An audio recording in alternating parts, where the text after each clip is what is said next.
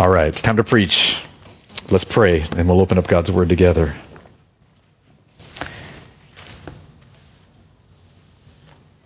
The grass withers and the flower fades, but the Word of our God abides forever. Thank you that we can open up your Word now, Word which is true today. It'll be true tomorrow, a year from now, and a thousand years from now. And so thank you that you've given us such a gift in your word. And I pray for me as I preach and for all of us, Lord, that you would work in our hearts an even greater reverence for your word and love for your word and hunger for your word through this time now. And we ask this in Jesus' name. Amen. Well, I want to start off talking about England in the early 1500s. Because in the early 1500s in England, there were no Bibles in the English language. As surprising as that is, you might say, well, why not? It's because the church outlawed uh, Bibles in the English language. The only Bibles that were around were in Latin, and nobody could read those. Not even, I mean, most of the pastors couldn't even read them. So England was in spiritual darkness, had been for hundreds of years. No Bibles in their own language, spiritual darkness. And so there, the churches were full of false teaching. I mean, people thought that the way you got saved was by going to church, by giving money to the church, by lighting candles and praying prayers at the church. They thought that's what you did to get saved. And no one, or, or very, very few, were talking about, no, no, no, you're saved by trusting Jesus Christ, the living, all powerful Son of God, who came to the earth and who died for our sins and who rose again and who's alive right now, and that you can trust him as your Savior and as your Lord and as your, your heart satisfying treasure. No one was talking about that. And so England was in spiritual darkness. No English Bibles to communicate the gospel. But then, God raised up William Tyndale. William Tyndale had studied the Greek, Latin, and he had seen the truth of the gospel. He could read those languages, and he had come to faith in Jesus Christ and been born again. He had trusted the Lord and received the gift of the Holy Spirit, and he knew the gospel, and he looked out over England and saw darkness darkness in the homes, darkness in the cities, darkness in the churches, and God stirred his heart to work on translating the Bible from the original languages into the English, even though he knew that would risk his life because English Bibles were outlawed by the church. And so he started working diligently, year after year, translating, learning, studying, learning, translating, and finally the New Testament was completed it was published, spread throughout England, and the light of the gospel started to move upon England. Household by household, the light of the gospel started to shine. People were saved. The church started to be renewed, and wonderful things were happening. And tragically, Tyndale was arrested by the church leaders, and he was killed for what he had done. Now, as I was reading this week's passage in Psalm 119, I thought of William Tyndale. And the reason I thought of him is because today's passage tells us what it is about this book. Just hold your Bible in front of your hands, okay? This, this passage today tells us what it is about this book that would make a man, lead a man, stir a man to devote his life to translating it into English so that people could read it for themselves, even though he knew this would risk and possibly and ultimately did cost him his life. What is it about this book that would make it that valuable? Let's turn to Psalm 119 and we will see. This is verses 89 through 96 is what we're going to be focusing on today. Now, if you need a Bible, please raise a hand. We'll bring you an English Bible, English version Bible right here, okay, so you can read it for yourself. Uh, but raise your hand so we can bring one to you. It's important that you have the Bible in front of you. Psalm 119, verses 89 through 96. And this section's on page 514 in the Bibles that we uh, passed out. Now, as we go through these eight verses, I want you to notice something that really struck me. And that is the first verse talks about the absolute truth of God's Word, and the last verse talks about the absolute perfection of God's Word. And so the author opens this eight verse section with a statement about the Bible, and he closes this eight verse section with a statement about the Bible. And my conclusion from that is that his main point is to help us really understand something that's vitally true about the Bible.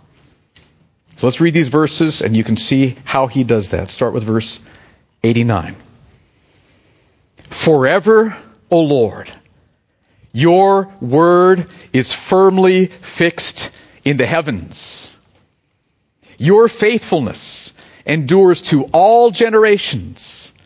You have established the earth and it stands fast.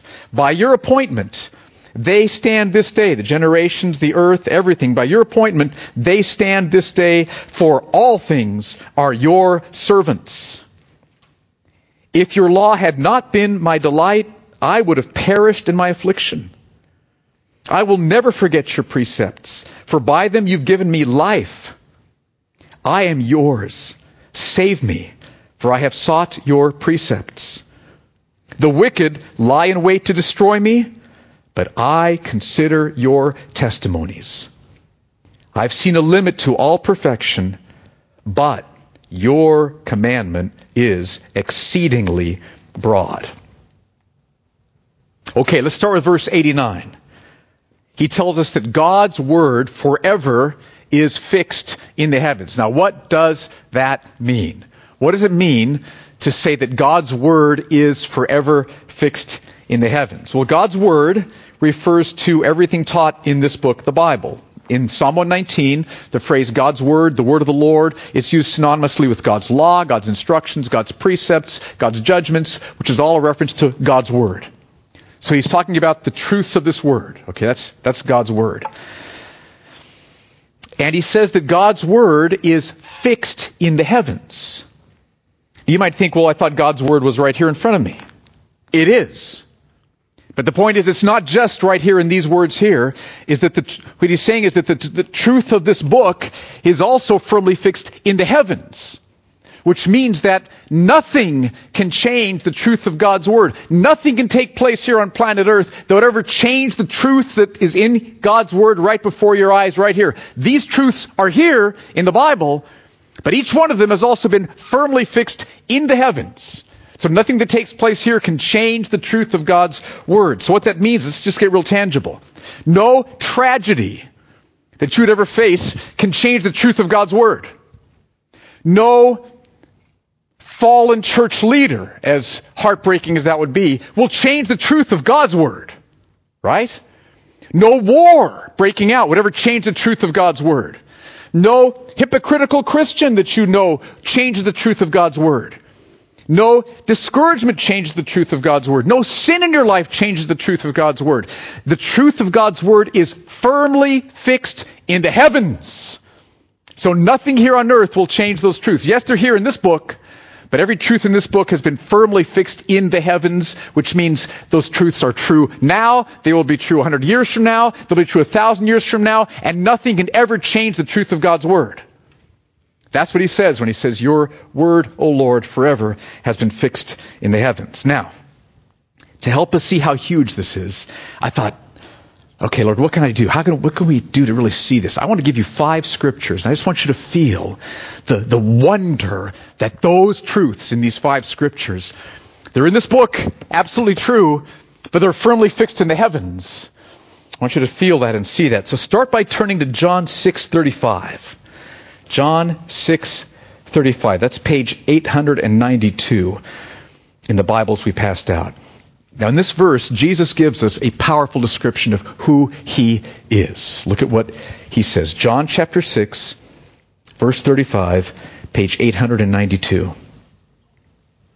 Jesus said to them, I am the bread of life.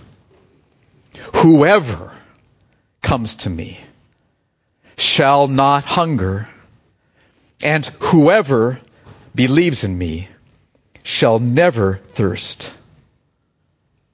Okay, we all have heart hungers and thirsts, right? We, we hunger for joy, for meaning, for love, for security. We've all got heart hungers and thirsts. And Jesus promises that if, if you will come to Him, if you will believe in Him, who He is will satisfy all of your heart hungers and thirsts. That's what he says right here. Now, now look at those words in your Bible. Right there, John chapter 6, 35. See those words right there in your Bible. Understand those words are not just here in your Bible, okay? Those words have been firmly fixed in the heavens, which means they are true and always will be true, and nothing will ever change them from being true. Now, think of the tragedy of England in the early 1500s, where no one knew that. No one knew you could turn to Jesus with your heart hungers and thirsts and love Him and trust Him and believe in Him and that He would come and meet you. No one knew that. Religious ritual, religious stuff going on, but no one knew that you could come to Jesus and believe in Him and the living Jesus would meet you and know you and love you. Thank God for William Tyndale. The light went on and people were turning to Jesus Christ. But see, the point is that these words here have been forever firmly fixed in the heavens. Nothing will change their truth. Okay, turn next to Isaiah chapter 53, verse 6. Those words in John 6 do raise a question, and that is how can we, sinful people, we've all sinned, how can we turn to Jesus who is perfectly holy and righteous and sinless. How can we turn to Jesus? And Isaiah chapter 53, 6 tells us. That's on page 614, by the way, in the Bibles we just passed out. Look at what God's Word says. Isaiah 53, 6. All we like sheep have gone astray. It's all of us. It's you, that's me. We have turned everyone to his own way. We've all sinned against God. And that sin deserves God's judgment. But look at what God does in his love for us. The Lord has laid on him, that's on Jesus Christ, on the cross, the Lord has laid on him the iniquity of us all. So what that means is that everyone who trusts Jesus Christ, everyone who trusts Jesus Christ is completely forgiven for all of our sins, past, present, and future. This is huge. This is how you can come to Jesus. Come to Him and believe in Him and receive from Him is because He died on the cross in your place to pay for your sins. And so when you put your trust in Jesus Christ, all your sins are transferred onto Him, and He was punished in your place. And so all of your sins have already been punished, which means you will never face punishment. Now look at that verse, Isaiah 53 6. That is in your Bibles. But not only are those words in your Bibles, those words have been firmly fixed in the heavens, which means they are absolutely true, and nothing will ever happen to make them change. You are forgiven through faith in Jesus Christ. Now, next scripture, look at Philippians chapter 1, verse 6. Page 900, 980 in the Bibles we passed out. You might wonder, okay, this is all good news so far, but how am I going to keep trusting Jesus all the way to the end? I'm going to face trials. Those could make me get discouraged and throw in the towel. I'm going to face temptations. Those could make me possibly totally turn my back on Christ. Big trials, big temptations. How am I going to be able to, to keep trusting Jesus all the way to the end? And that could cause a lot of fear, a lot of worry. Philippians chapter 1 verse 6. Here are some more words that have been firmly fixed in the heavens. Paul says, I am sure of this, that he who began a good work in you, he's speaking of the Philippians, the, the believers there in the city of Philippi, but by implication this applies to every one of us who's trusting Christ. I'm sure of this, that he who began a good work in you will bring it to completion at the day of Jesus Christ. Oh, this is good news. Because you're trusting Jesus Christ as your Savior, Lord, and treasure, that shows that God has started a good work in you. You didn't come up with that faith. You were running away from Him. He got you, saved you, gave you faith, gave you repentance, changed your heart, took out the heart of stone, gave you heart of flesh. He began a good work in you. That's the only reason you've got faith in Jesus Christ right now is He started a good work in you. And what this verse says is that because God has started a good work in you, God will continue that good work. God never starts this hard work in anybody's heart, and, and He never stop, He never starts it and then stops it. If He starts it, He continues it. He keeps it going. So here's what this means. No matter how big a trial you end up facing, no matter how big a temptation you end up dealing with, he will keep you going. He will keep you trusting. He will keep you strong. He will be comforting you. He will be guiding you. He will be there with you. He will help you. You will never be alone. His presence will be there to help you, to strengthen you, to encourage you, to give you hope, to give you purposefulness, to give you energy and, and, and devotion and diligence to keep moving ahead. This is the best news in the world. You look ahead to the next 80, 100, 120 years of your life, okay? and the good work he started, he will continue. Now, those words are right there in your Bible. Philippians 1 6. But those words have been firmly fixed in the heavens. Think of how sweet it would have been to diligent churchgoers in England, hoping that they're being good enough to, to get saved, hoping that they're going to have the strength to endure the trials and the temptations to hear, faith in Jesus Christ, a good work's been started. He will keep that good work going the rest of your life. Yes! Right? The burdens lift off. The peace and the assurance comes. Your salvation is secured. Heaven's been purchased. He will give you everything you need the rest of your life. This is beautiful. Beautiful. Okay, how about trials that come our way? 2 Corinthians chapter 4 verse 17. Josh was talking this morning about the trials, the heartbreaks that they are going through. Many of us right now are going through significant trials. The Bible says we will go through trials as believers. 2 Corinthians chapter 4 verse 17, page 966. Look what God tells us about our trials. And remember, these words, as you're reading them, they're not just here on the page of your Bible. They have been firmly fixed in the heavens. He says, For this light momentary affliction is preparing for us an eternal weight of glory beyond all comparison. Every trial a believer faces is producing for that believer, that's what Paul says here, an eternal weight of glory beyond all comparison it's producing for you more joy in beholding Jesus Christ forever as you see his glory. It's producing more joy in Jesus' glory forever. That's what every trial is doing. There's no wasted trials. Every trial is a future joy and glory factory. Every trial is producing, producing, producing. That's why God allowed it to come to you because he's going to give you a great gift of more joy in him forever through it. Every trial, so let's read that again. This, this light momentary affliction is preparing for us an eternal weight of glory beyond all comparison as we look not to the things that are seen, but to the things that are unseen.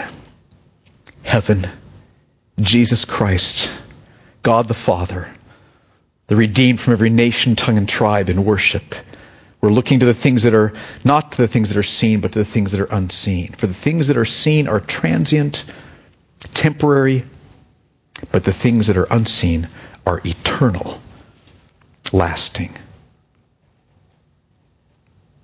So no trial, no sorrow, no hardship will ever change that truth. Every trial you face, every hardship you experience, every difficulty you encounter is producing for you an eternal weight of glory far beyond all comparison. Let that encourage you. Let that strengthen you. Let that motivate you. Give you hope. Okay, one last example. Revelation 21, 1 through 4. That's page 1041 in the Bibles we just passed out. these verses describe the future of those who have trusted Jesus Christ. This is the future. Those who've trusted Christ, those who've loved Christ, those who've suffered for Christ, those who've lived for Christ. Here's our future, church. Revelation 21, 1 through 4. Now remember, these words are not just here in your Bible. They are there, but these words have been firmly fixed in the heavens. Then I saw a new heaven and a new earth. For the first heaven and the first earth had passed away, and the sea was no more. And I saw the holy city, New Jerusalem, coming down out of heaven from God, prepared as a bride, adorned for her hus- husband. This is God's people. New Jerusalem, holy city, coming down from heaven, prepared as a bride adorned for her husband. That's God's people. And I heard a loud voice from the throne saying, Behold, the dwelling place of God is with man. He will dwell with them. And they, that's us, will be his people. And God himself will be with them, that's us, as their God. He will wipe away every tear from their eyes, and death shall be no more. Neither shall there be mourning, nor crying, nor pain any more, for the former things have passed away. Those words have been firmly fixed in the heavens. Nothing could ever make those words not be true. So, church, keep battling temptation because you will be part of the holy city. That's you there. Keep seeking to make disciples. Keep laboring in prayer because as you do that, you're contributing to the bride which will be given to Jesus Christ for his glory. And keep encouraging your trials because God himself one day will wipe every tear from your eyes. God! The creator of the universe. Massive. Eternal. Powerful. Wise. Here. Wiping every tear from your eyes. Don't you love this book? Every truth in this book is here, but it's been firmly fixed in the heavens. You will not read any truth in this book that will fail you. Every truth in this book will be there for you, true for you, helping you, comforting you, encouraging you. Forever, O Lord, your words have been fixed in the heavens. We have them we can read in English now. Thank you, Lord. Now, the author at this point, I think, knows that he wants to give us a little bit more reason why we can trust God's word so much. So here's how I put the question. How can we be sure that God's words will always be true? He says that, verse 89, how can we be sure? And he gives us two reasons in verses 90 through 91. And the first reason is, it's because of God's character. God's character is faithful. Always faithful. Ever faithful. Never not faithful. Now look at verse 90. Your faithfulness endures to all generations. Which means God is always flawlessly faithful. What does that mean? Faithful. It means that what he says, he does. There's no gap between his promise and then what he does. He always does what he says. There's a hundred percent synch- synchronicity between his speaking and his doing. Perfectly, flawlessly faithful. That's the first reason. Okay? It's because God's character, when God says something, He always does it. He has never said anything and not done it. Now, there's one other thing that's needed, though. Let me illustrate it like this. If I'm faithful and I tell you, hey, I will be there at Starbucks Wednesday morning, 8.30, okay? And if I'm faithful, that means I'm, I'm planning on being there. I'm planning on doing what I said I would do. But what if I got a flat tire on the way? Then I would not fulfill my word. I wanted to, but I wasn't able to. And that's why this second truth about God is so crucial. It's that God is sovereign. God is sovereign over flat tires.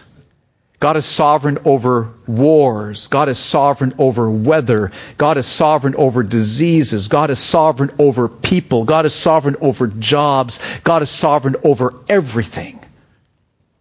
Verses 90 and 91. Your faithfulness endures to all generations. There is his faithfulness. You have established the earth, and it stands fast. God's got total control over the earth. He established it. It stands fast by His will. By your appointment, they stand this day. The generations, the earth, and everything. And they get this next line. For all things are your servants. All things are God's servants. Everything is ultimately under God's authority. Everything in your life is ultimately under God's authority. Every trial is a servant from God bringing you his loving purpose. Every hurt from people ultimately is a servant from God bringing you more of his nearness, more of his tenderness, more of his love. Everything is God's servant. So God is faithful and God is sovereign. He wants his heart, he wants to do everything he has said, and because he's sovereign, he's able to do everything he said. And if he wants to and is able to, he will do it. And so every single thing that he said in this word will happen. That's why we can know this for sure. Now, how will this truth about God's word's truthfulness affect us? As I studied this passage, I noticed in verses 92 through 95, the author tells us four ways it affects him. And I think his point in telling us four ways it affects him is that we would be affected in the same four ways. So let's take a look at them. Four ways this truth about God's Word affects him. First of all, when we understand this truth about God's Word, we will turn to God's law in all our afflictions. Verse 92. If your law had not been my delight, I would have perished in my affliction. So see, whenever he turned, whenever he faced trials, what this verse means, whenever he faced trials, he always turned to God's law. Do you see that in verse 92? If your law had not been my delight during afflictions, I would have perished in my afflictions, which means every time he had affliction, he turned to God's word. God's word was his delight every time. Now, now why? Okay? It's because when trials come, they shake things and, and, and things look like th- things that you've relied upon for your security, things that you've relied upon as, as permanent in your life, those things are shaken. That's why they're called trials. And so things are shaking. And so you turn to God's Word, you open up His Word, and here is the unchanging God, the unchanging truth, the rock solid, permanent promises. No matter what the trials are, these truths do not change. And so the power of when you're going through afflictions which seem like they're shaking everything in your life, to turn your heart to the unshakable Word of God, and have that be your delight. Everything around you feels like it's shaking. God's Word is not shaking. As you stand on God's word, you can stand strong and permanent and steadfast. And that's why he says, if your law had not been my delight, I would have perished in my affliction. But because God's law was his delight, he endured and was steadfast through his affliction. So that's the first one. We will turn to God's law in all our afflictions. Is that what you do when trials come? Do, you open up God's law? Open up God's word. Oh Lord, meet me Show me your faithful truth. Show me what you and your sovereignty are going to do. And He'll meet you as you do that. Second, we'll remember God's precepts because they give us life. That's in verse 93.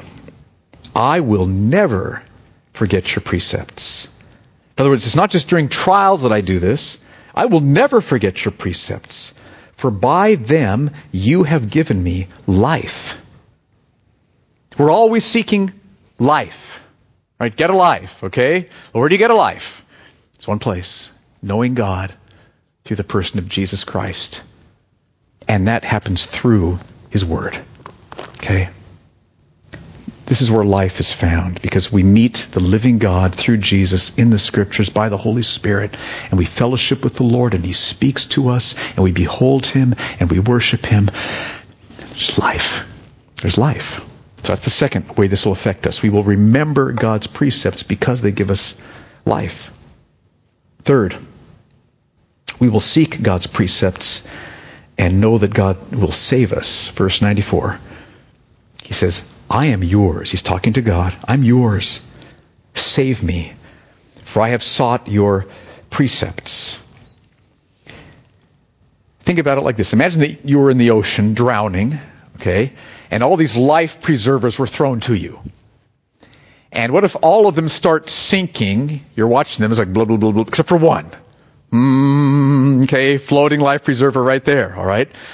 You would swim to that one, you would earnestly seek that one and cling to it and know, I'm saved. Right? Okay, that's how God's word is. All of the ground is sinking sand, the old hymn said, right? On Christ the solid rock I stand.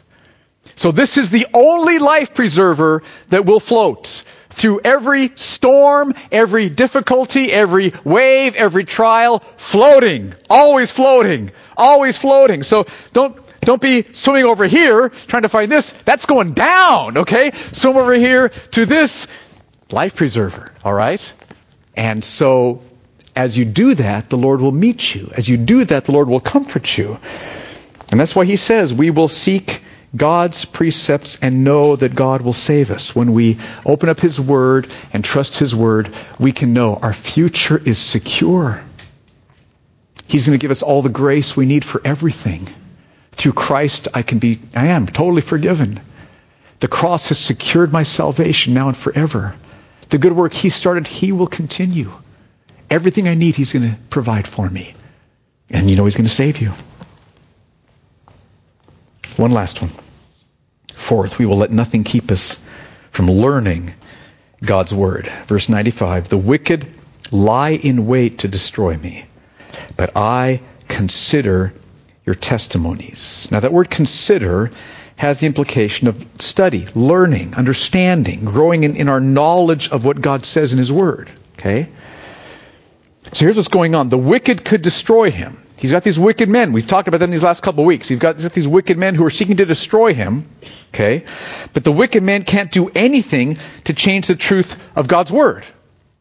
Because nothing that they can do can change these promises. Nothing they can do can change these encouragements. Nothing they can do can make false these commands, these statements about who God is. Right? This is unchanging. So even though they do destroy him, they can't change the word of God. And so because of that, even though the wicked are lying in wait to destroy him, he still spends time in the Word, behold, before the Word, because this is unchanging truth. They can't touch this. This is the truth from God. I'm going to sink my roots deep into that which is lasting. I'm going to build my foundation upon that which will always be here. I'm going to meet God, come know God, trust God through Jesus Christ, even though the wicked are lying in wait. I'm going to keep learning God's Word. So Learn God's Word. Memorize God's Word. Study God's Word. No matter what is happening, the wicked doing things makes no difference because they can't change the truth of God's Word. Okay, now. That brings us to the end of verse 95. And then in 96, I noticed, okay, here he's doing something different. Okay, now he's back out to where he was at the very first verse of these eight verses. He's talking about God's Word. And look at what he says. The question I raised was, what, what final truth then is he giving us here about God's Word? And it's in verse 96. He says, I've seen a limit to all perfection. So he's looked all around at the world around him. Okay? Where's their perfection? There's a limit there, there's a limit there, there's a limit there, there, there, there, there. No perfection out there. There's a limit to all perfection. Okay? But your commandment is exceedingly broad. Okay, the point is, there's no perfection anywhere else in the world but in the Word of God, which abides forever, God's Word. And the reason this is perfect is because as we open up this Word, we read about the perfect God. These are God's words. This is perfect because God is perfect. And so the words He speaks are perfect. So we read God's perfect promises, God's perfect encouragements, God's perfect commandments, God's perfect truth. This is perfection here. And so when you see that this is perfection, then, perfect truth, every word here firmly fixed in the heavens forever, Oh, how I love your law. It is my meditation all the day, as the author of Psalm 119 says. We will love God's word. We will cling to God's word. We will put our hope in God's word. We will learn God's word. We will pray God's word. We will share God's word. We will rely on God's word. We have God's word. You have 100% true truth that you can build your life on, and you will never be disappointed. Because He is faithful and He is sovereign and He will do what He said. That's what the author wants to say in these eight verses. Now, let's get some questions. What questions does this stir up? It's like, look at this. How about that? Am I being clear? Am I in sync with the passage? We're all here reading our English Bibles together. That's one of the beautiful things about the church. John Ferris over here. Thanks, Josh.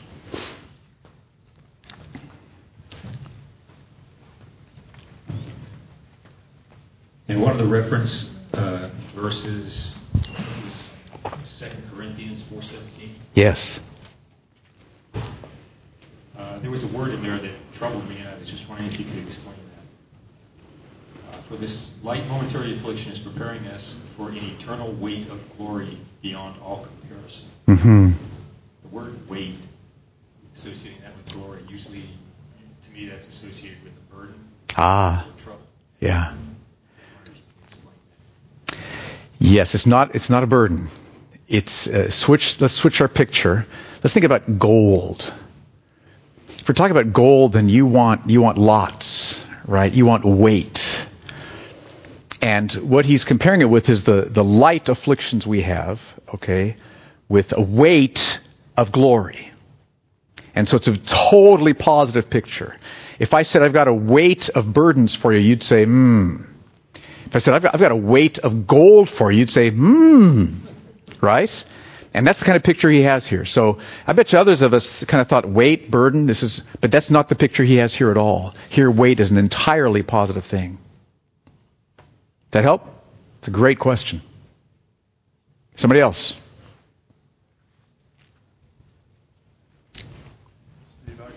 Paul. Uh, what would you say to someone that says that uh, because of man's free will, I'll say it with air quotes, that uh, that's why we have sin, sin and trials and tribulations, that God isn't in control? Hmm. Because if He was, then why, would, why is there all this evil? Yeah. Good question. Um, and one reason we have trials and sin is because people choose sin and, and, and, and God's curses come upon the earth. That is one reason. It's a, it's a biblical reason. It's a valid reason. It's an important part of the overall picture. It's not the only part of the picture, though. And my understanding of the scriptures is that above and beyond all of that, God is in sovereign control over what everybody does. There's mystery there. I can't really explain how that all works, but I see the Bible teaching both things. We choose in ways that make we're responsible for our decisions. We willfully choose. We're not robots. We're not automatons. We really choose, and God is really in control of, of everything, including our choices. Both are true. The Bible sees no problem with them, and so that's how I would answer that. I can't explain how they both go together. Okay, I'm not smart enough for that, and the Bible just lets them lie together right there. So, now follow up on that. Well, because actually a pastor tweeted that, that God is not in control, you know, and it just kind of rubbed me the wrong way. Yeah. But um, I understand what people are saying by that, that man has a free will. Yes. And it's caused sin to come into this world. Yes. But uh, actually, as you look at it, Adam was really the only one that freely chose sin. We're all born into sin. And we sin because we're sinners. Sure. Yeah. But, uh, I mean, like you said, there is there is truth there. We do choose, but ultimately God is sovereign over all choices. Yeah, and one, one verse that you may find helpful is Genesis 50:20, which I've, I've referred to often here. Joseph's talking about what his brothers had done. They'd sinned, and he says, uh, what you meant for evil, okay, they meant it for evil, God meant for good. So they're right next to each other. The brothers meant, they acted, chose to do wrong, but what they, what they did, God meant what they did for a whole different purpose. So you've got two ments, two intentions here. Anyway, you know what? It's time to stop though. Uh, so let's, if you have other questions, just email me or, or ask your home group leader. They'll be able to answer them all. So here's where I want to leave us though, and th- that is Church, how do you see the Bible?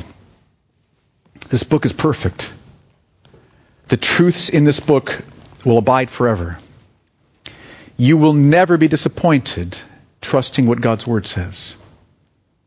He who believes in him will not be disappointed, Romans says. You can build your life on this book and you will never regret it. So love God's Word, church. Cherish God's Word. Learn God's Word for yourself. Read it for yourself. Study God's Word. Memorize God's Word. Talk to each other about God's Word. Pray God's Word. Meet God in His Word. Your Word is a lamp to my feet and a light to our path. Bright light when we're walking in the Word. No more darkness. The lights come in the Word, so let's read His Word. Let's stand. I want to pray this over us. Lord, thank you for the gift of the Scriptures. We're at different places. Some of us are really uh, consistent and learning and meeting you in the Word, and others are not so much. And I pray that you'd work in each of our hearts right now what we need to walk away with with this truth that every truth in your Word is firmly fixed in the heavens. Perfectly true. Will always be true. Nothing will ever change its truth. Oh, we love your word, Lord. Thank you. Strengthen us in trusting your word. Strengthen us in trusting Christ in the word, I pray. In Jesus' name, amen.